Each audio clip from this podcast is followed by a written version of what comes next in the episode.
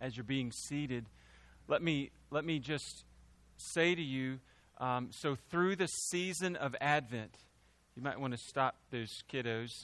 Uh, through the season of Advent and into the season of Christmas, uh, we will not have kids' worship. And that began last Sunday, and by that I mean children's church. And we do that for uh, a number of reasons, but let me encourage you to this. So, um, if you're a kiddo that would be going to kids' worship to children's church, let me encourage you to dial in this morning and you listen very, very intently.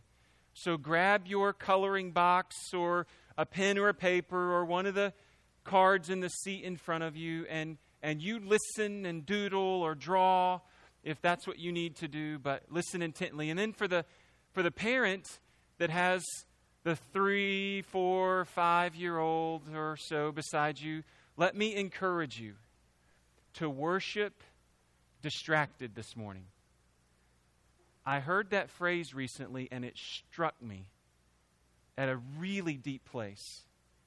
And so, you this morning do the same thing that I've just encouraged your son or daughter or sons and daughters to do, and you dial in and listen intently. And it's okay if you ignore the questions Mommy, Mommy, what is your favorite dog? Uh, God's word will prevail, and He will address His people this morning. And so I would encourage you to calm down. It's going to be okay. Okay? You know that God created this world and he created it very good. And he created it beautiful and full of life. Full of life. And he made us, you and I, he made human beings, and he made us as the high point of his creation. Uh, we are higher than the animal or the tree or the ocean or the flower. He created us as the high point of his entire remarkable creation. And He gave us this ability and the responsibility to steward His creation, to draw out of it, not just to manage it, but to draw out of it all of its latent potential. I, I, use the example often, but someone looked at an oak tree or whatever tree that they make Louisville sluggers from, and they looked at it and they drew out of the potential of that tree a Louisville slugger. So God put us in a place and gave this enormous responsibility to steward and to draw out of His creation all of its mind boggling potential.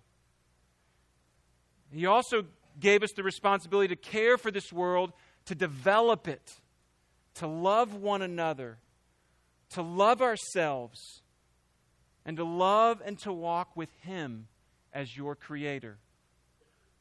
But somehow, somewhere, at some point, we rebelled against God and everything was shattered. I know we have an account of that in Genesis 3, but everything was shattered. Everything was fractured. Everything was broken. Not just you, but everything was broken. How you relate to yourself, you're no longer fully human. You're broken. How you relate to others, we don't love people, others, as we do ourselves naturally. We have to be commanded in that way and how we relate to God. All of that was shattered. And when, when we did this, two parasites moved in. Two imposters, if you will, death and evil moved in to creation. And as you read the Bible, as you read this story, this tragic tale is told with remarkable skill. This unfolding of death and evil moving in. It's told here in the Bible. And I often ref- refer to Genesis chapter 12. In fact, I did last Sunday, the beginning of Advent. And in Genesis 12, we see how God, he, he takes a fancy for no real apparent reason for this old man and his barren wife. And he decided to turn them into this community, this flourishing fruitful community that he would, he would, God would use, and he would use to show, for them to show others what it looks like, what the difference is when God is a part of your life. And through them, he was going to rescue a people. God set about in and through this couple to deal with death and evil. And it unfolds in the rest of the Bible. God made a promise to Abraham and Sarah and to their offspring, and He said no matter what happened, He would be radically committed to them and His plan to make all things new. God is about that. You know, He's making all things brand new. And He made that promise to old Abraham and Sarah. Today is the second Sunday of Advent, and from, from that point, we've jumped forward nearly 1,500 years in the story of God's work in and through Abraham and Sarah. And we began in Isaiah last week, and, and by the time of Isaiah, and it's where we'll be again this morning, we'll actually be in Isaiah 40. But by the time of Isaiah, by the time of this story, Abraham's family, the people of Israel, the Jews, for centuries they've been resisting God. They've been refusing to walk in his way. For centuries, they've been acting like the person who is having an affair but wants it both ways. They want the external picture of the marriage, but they want the extra lover. They want to keep the relationship going as long as they can. And so instead of leaving the lover or the spouse, they keep them on a string and they go as long as they can. And this is ultimately what Israel had been doing with God. They've been toying with God. They wanted it both ways their way and God's way. And like a woman who is finally tired of her husband's philandering, God, he, if you will, he takes out this marriage certificate and he tears it up. If you would read in the book of Hosea, and, and because morally it's what the people had already done, and the relationship was dead. So God leaves Israel to the consequences of their sin. He gives them over to that. And what this looks like on a political and national level, historically, in the year 587 BC, the Babylonian army conquers conquers the capital city. They level it. It is utter devastation. Their king he flees like most kings do when their people are being conquered. He runs away and they chase him down and they kill his sons first and they kill him. And then they, they go back and they haul off thousands, not everyone, but thousands upon thousands of the inhabitants of the, of the land. And they take them to their own capital city and they hold them as captives. See, Israel had risked everything in their relationship with God for the sake of their own lover. And when they find themselves thrown out, uh, they discover that among all the other lovers, there were none to comfort them. So here we are in Isaiah 40. It's our passage for this morning. We'll read it short in a few short moments, but we're going to be in Isaiah 40, 1 to 11, and Israel is utterly devastated.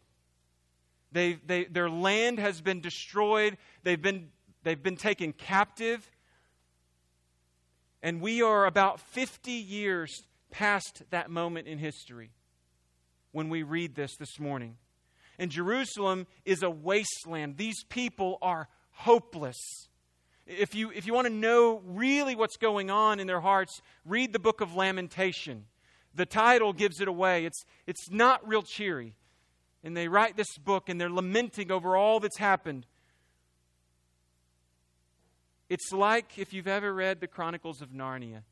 There's this scene in The Lion, Witch, and the Wardrobe where Tumnus, you know Tumnus, he's this odd looking character, and he says, he says to the children in Narnia, for nearly a hundred years, it's always been winter, never Christmas. Always winter never Christmas. Some of you know the line. But what about you? Have you forgotten how to hope?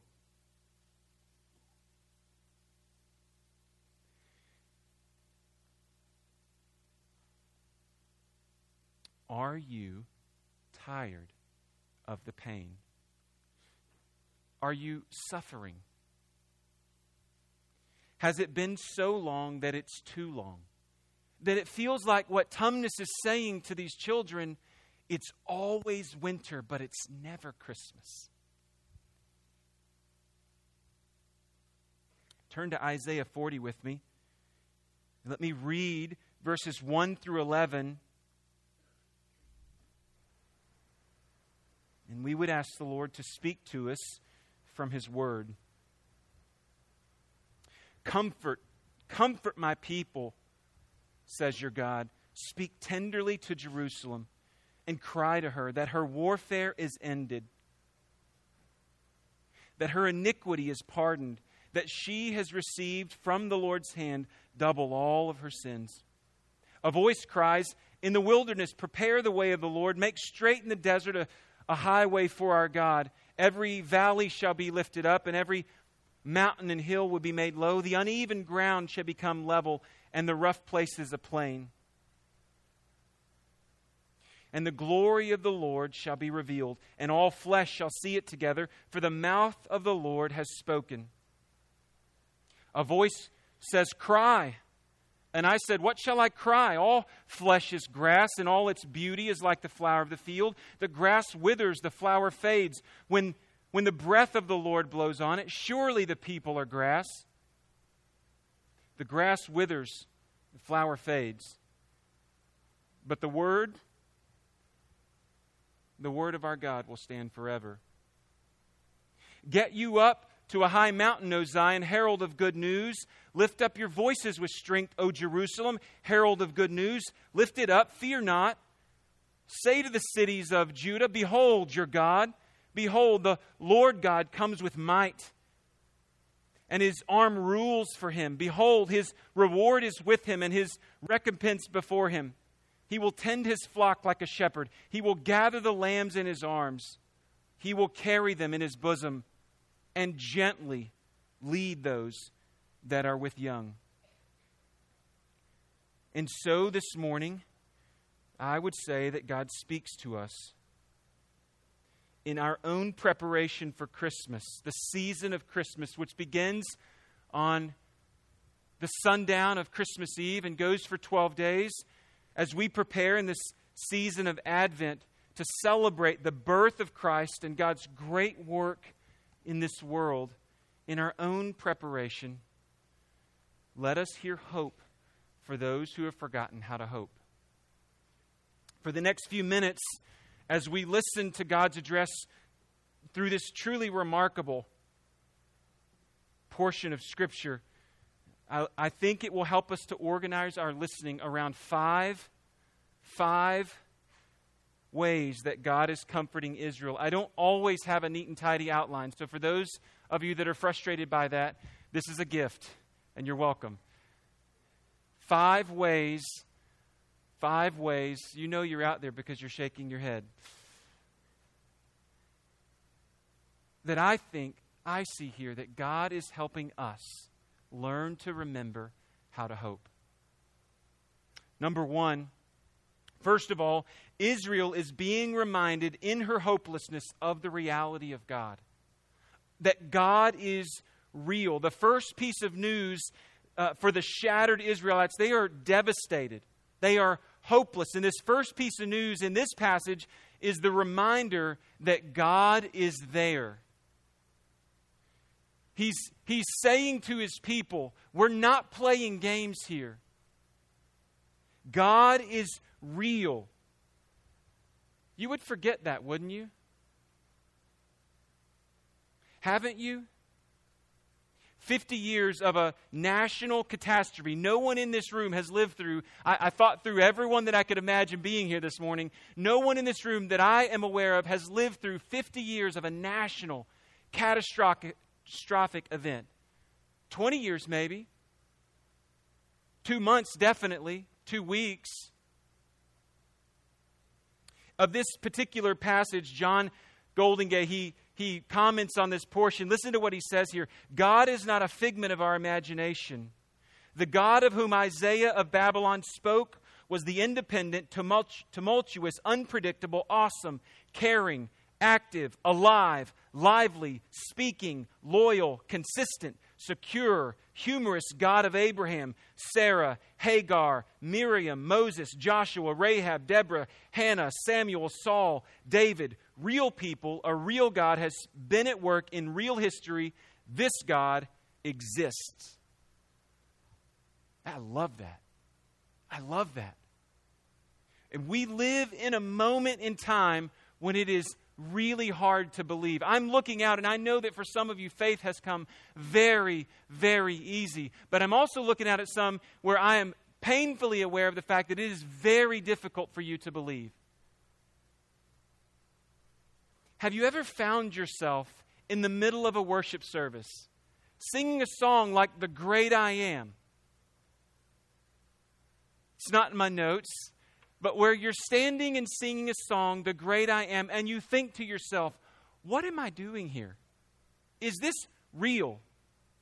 Is this real? Have we, are we playing charades here? Have we found some way to prop up, right, the, the reinforced middle class stability? Are, are we in the middle of some game here? Now, maybe you would never say that to your friends because they would look at you the way you're looking at me. But you ever, have you ever thought that? Like, what am I doing? Isaiah is reminding God's people of the reality of God. On the one hand, these people are living in a very different world than ours. Their, wor- their world was full of many gods. So it wasn't really a question of whether or not you believed in God, but which one? Polytheism. Um, and the Jewish people they're finding it hard to believe in Yahweh, the God revealed in the scriptures, the God that we're preaching about this morning, the God that we've sung about, the God that we're heralding the news of this morning. I, I, I don't believe that for, for many of us, if any of us, the question is which God, but rather, is there a God? Is he real?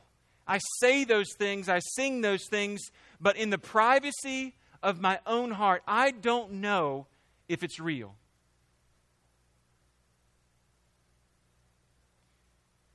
Isaiah is reminding them of the facts about God that tended to get overlooked by the experience of their exile. They had been suffering for so long, they had forgotten how to hope. They're reminded of here of who God is, and they are invited once more to stake their lives on the reality of God. If you are suffering, if you are suffering, be it physical, be it mental, be it, be it of your own choosing or of God alone, and we'll speak to those in a minute, whatever the case, if you are suffering, you can stake your life on the reality that God is real. He, He is there. You can bet your life on God. He does exist. Believe in Him in the face of whatever shakiness your world is in right now. You believe in Him in the middle of that. Doubt is not unbelief, unbelief is unbelief. You can believe in the face of your doubts. And I am urging and pleading with you this morning if you've forgotten how to hope, you remember, like God would say to the people of Isaiah uh, in Isaiah's day, he would say to us, stake your life on the reality of God. The second way that we can remember this morning, let's listen again to Isaiah 40, verses 1 and 2. Comfort, comfort my people, says your God, speak tenderly to Jerusalem and cry to her that her welfare is, warfare is ended, that her iniquity is pardoned, that she has received from the Lord's hand double for all of her sins. My people, your God. We read those and they may sound like obvious, even trite words that we would read and pass over, but they are not. For centuries, we said earlier that Israel's relationship with God has been under huge threat. They have been philandering, they have been wayward, rebelling against God, and the relationship is under huge threat, under all kinds of strain. And sometimes that was for reasons that did not really seem to have anything to do with Israel. But not this time. What these people are going through, they all knew that it was entirely their fault. They had failed God. They had sinned against God. They had offended Him. And here is God speaking into their circumstance, and He says this It's over. It's over. I am still your Father. I, I have thought all week, not leading up to this week or last week, but I've thought all week, from last Sunday to this, about the incredible privilege that I have, the incredible privilege I have to cry out to God as my Father. it, it is an amazing, it has overwhelmed me at moments this week when I was think about preparation and repentance and getting my heart right. The fact that I, as a broken, a broken man, that I have the incredible privilege of crying out to God as my Father. It's a remarkable thing. And here, God is speaking into their circumstance and He's saying, It's over. I am still your Father. Our relationship still exists. God is saying, I still love you. The moment for mercy has arrived. Mercy is a good word, it's a very good word. And God is saying to these people right here, the moment for mercy has arrived. God knows when enough is enough. You ever you ever you remember thinking that as a child? You didn't think your parents knew when enough was enough and the discipline was coming and they didn't know where to when to give up and don't believe that about God because it's not true. God knows when enough is enough. And he knows when mercy needs and should come. The term has been served, the penalty has been paid, and the sins have been completely punished. You can bet your life not only on the reality of God, but on the reality of your relationship with Him. Now, some of you do not have a relationship with Him. When you are hopeless, if you are a child of God, you need to remember that. Remember His love for you. Remember that He is your Father. Turn to Him. Call out to Him like a child does to their father. We have some people in this room that are incred- their schedules are incredibly full, very demanding. Most people have to make an appointment to see you, but not your child. Not your child.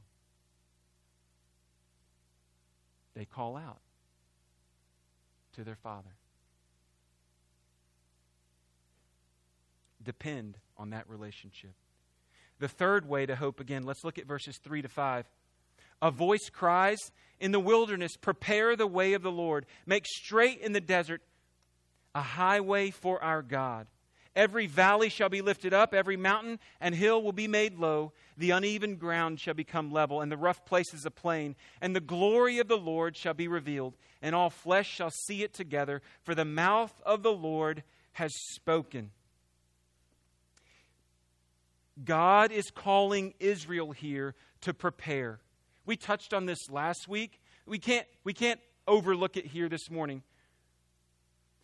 Israel's judgment and defeat are signs of God's clearing away the brush and the dry rot that had kept them from God. So, what about you this morning? Can you see something like this in your life that God is trying to clear out? He's trying to clear out the brush, the dry rot. He's trying to make way in your life. Are you sitting in the consequences of your sin? Can you see how those consequences are ways in which God is working to clear things that you've given yourself to? Things that keep God at a distance. what we see here in Isaiah 40, verses 3 to 5, is that in seasons of hopelessness, we have to remember to repent. We said it last week, but we, we can't skip it here. We have to prepare the way of the Lord. Christopher Seitz, he says of this passage of Scripture, he says, In every age, only faithfulness to this command can make room for God's dramatic victory and entrance into the desert of our lives. I love that. I'm very aware that there are seasons in our lives, yours and mine, of despair that are not of our own making. There are people in this room that I believe are suffering for no sin of their own. There is a place for that in spiritual formation. I believe that. But before before you are convinced, before you're convinced that the discipline that your dad is giving you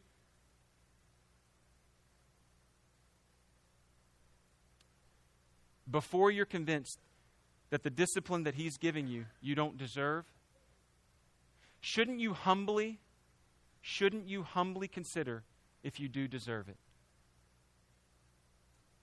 I'm not saying that we always do. I'm saying we should consider if we do.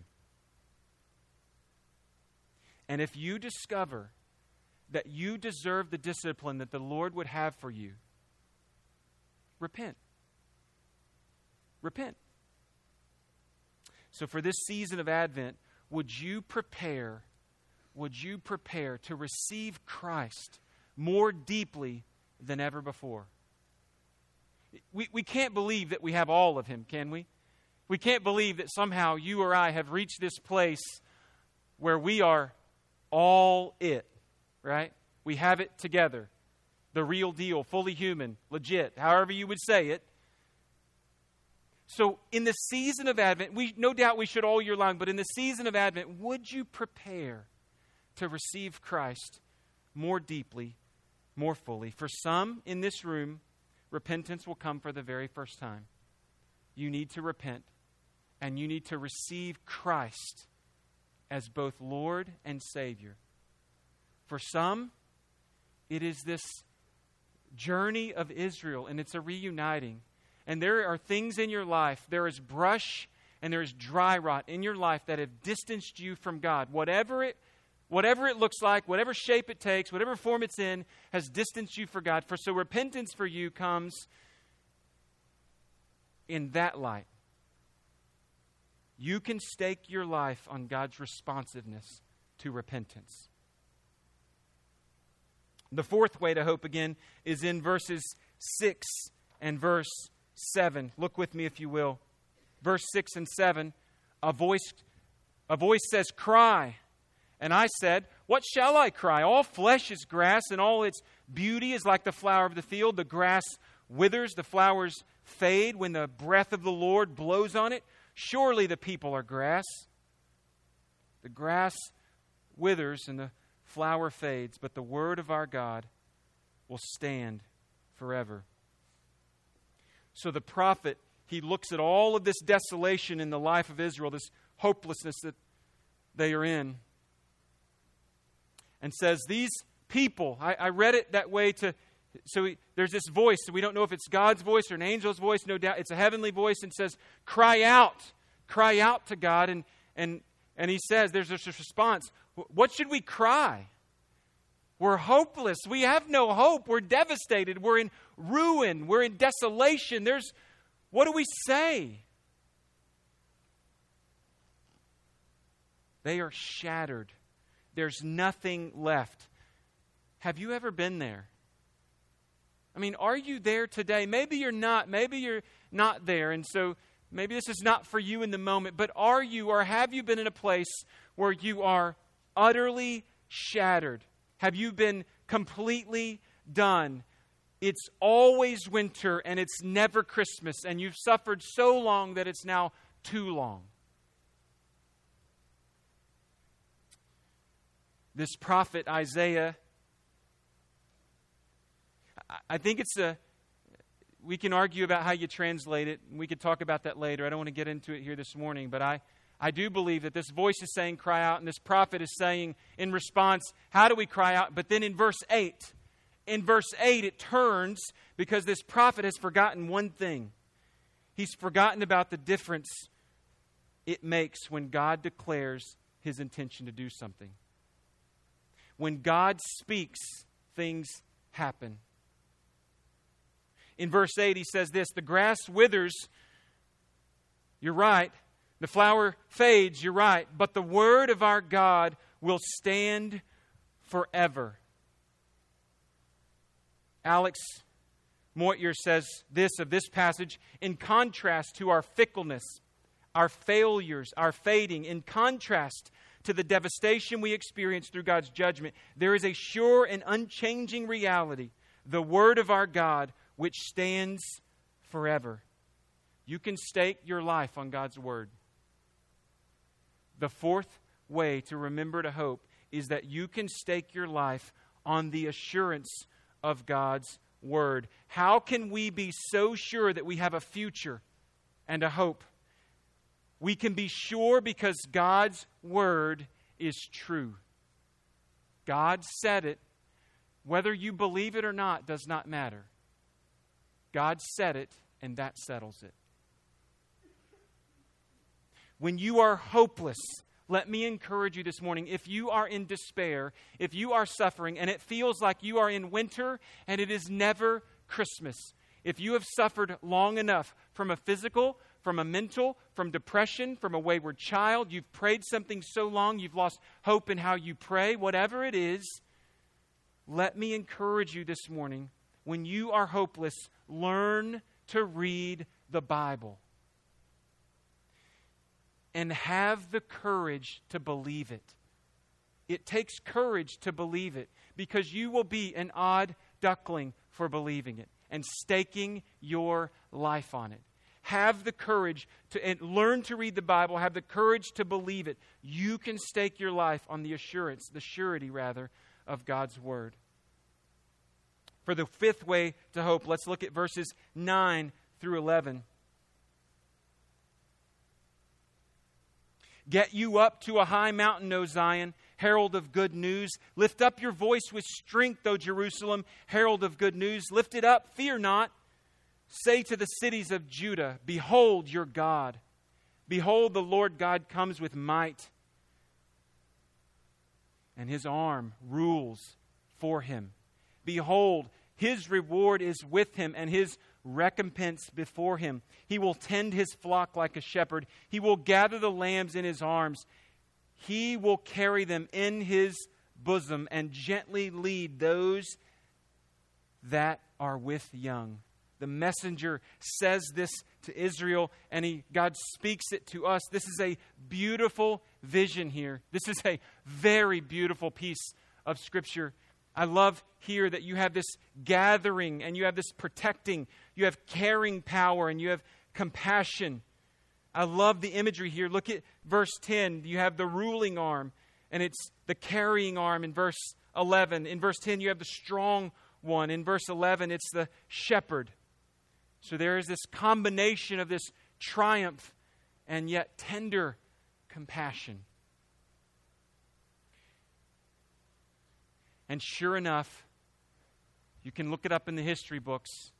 And sure enough, in early October 539 BC, the armies of the Persian Empire conquer Babylon. And then on October 29th,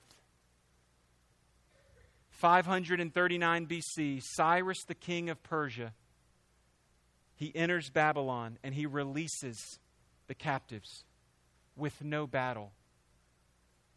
They ride in as a king of peace and he releases the captives. They return home and they eventually rebuild Jerusalem. God's word is sure. Everything that he tells us here happened. Everything that we've read this morning has happened. And then, some 500 years later, there's this man who's called John the Baptist, and he picks up this same message. And you can read it in Mark chapter 1, verses 1 to 8 or so. And he says, You You thought last time, he doesn't, I'm paraphrasing here. He says, You just thought last time was cool. Just wait. Behold the Lamb of God who takes away the sins of our world. It's the same message that God had said to his people. They were in captivity through the prophet Isaiah, and he speaks to us in the same way today through his son, Jesus Christ. So, in our own exile and failure and suffering, you know, that moment where it seems like the only realities are the sad ones. Have you ever felt that way? Where the only realities that you feel like you can know and remember are the sad ones, and they overwhelm us. We lose sight of the fact that God and His purposes are the ultimate realities. These are the times, it is in those moments that we need to remember. We need to remember God. You need to remember that God is real. He really exists. He really exists in a way that, that affected people in real history, real people, in real time. God really exists. You need to remember your relationship with God. Some of you are in, not in relationship with God. But for his children, you need to remember, if you can remember nothing else, that he is your father and you are his child. And he delights. He delights in the cries of his children. So we remember that God is real. We remember that our relationship with God. We remember repentance. When we discover, when we discover that we need, we need God to discipline us, to take care of the dry rot, to take care of the underbrush that is disting, distancing us from Him, we receive that with a glad heart. And we remember to repent. And we remember we remember the surety of His Word. That you can stake your life on the fact that God's Word is sure. Learn to read the Bible. It is cumbersome at times, it is complex, and there's no way to begin but to jump in. We can talk about how do I systematically do this or have I exegetically done that? Or are we expositionally doing this? But the reality is, you need to pick up God's Word and you need to open it. You need to learn to read it. And you need to take courage and believe what it says. The promises of God are sure. And then we'll talk about whether you're interpreting it right, all those other kind of things. Pick it up and read it. If you don't have a Bible, Take one from the seat in front of you, if there's one. Take it home. That is our gift to you. Stay in a hotel, take one out of the drawer and take it home. That's a gift to you. They're free. If it only has the New Testament, throw it away and we'll get you a real Bible.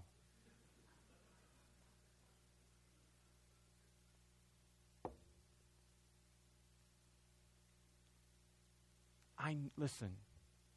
I know that this is hard.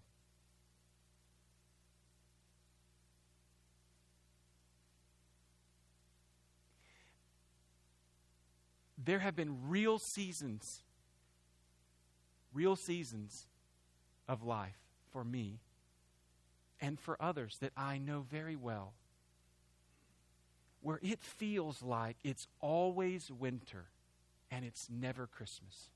And it is very hard to believe. I know that this is hard. I know it's difficult. We are waiting on the day when God will complete this work. We are waiting on the day. I know it's hard, but it is not impossible to believe. And so I'm saying to you this morning we base the confidence we base our confidence that there is a final purpose to this world, a true end to suffering, a true end of winter, and a forever Christmas where we will be with Him. And we, our battle here is to stake our lives on the reality of God. Our battle here is to stake our lives on the reality of our relationship with God. If you are not in relationship with God, then you need to bow knee and repent of your offense to God and receive the gift of salvation that is found only in Jesus Christ. Believe by faith what we sang about that He stood in your place on the cross, a brutal and painful death, shed blood for you. Some of you have heard that so many times. As soon as I start to say that, you close me off. And you need to repent of that. Because there are people in this room that have never heard that. And for the first time, you need to bow your knee and receive the gift of salvation. That is a way to hope. Because outside of Christ, you have no hope. And so, in your repentance, you are banking on the assurance of repentance. We have to stake our lives on the fruitfulness of that preparation of repentance. We stake our lives on the surety of God's word. And we stake it on the mighty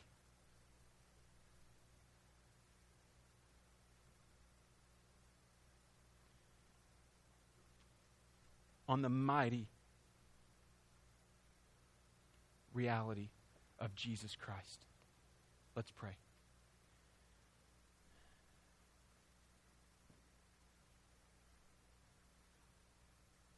Father, for those in this room that walked in in the throes of winter, oh, how I pray that you have spoken by your word and they have remembered how to hope.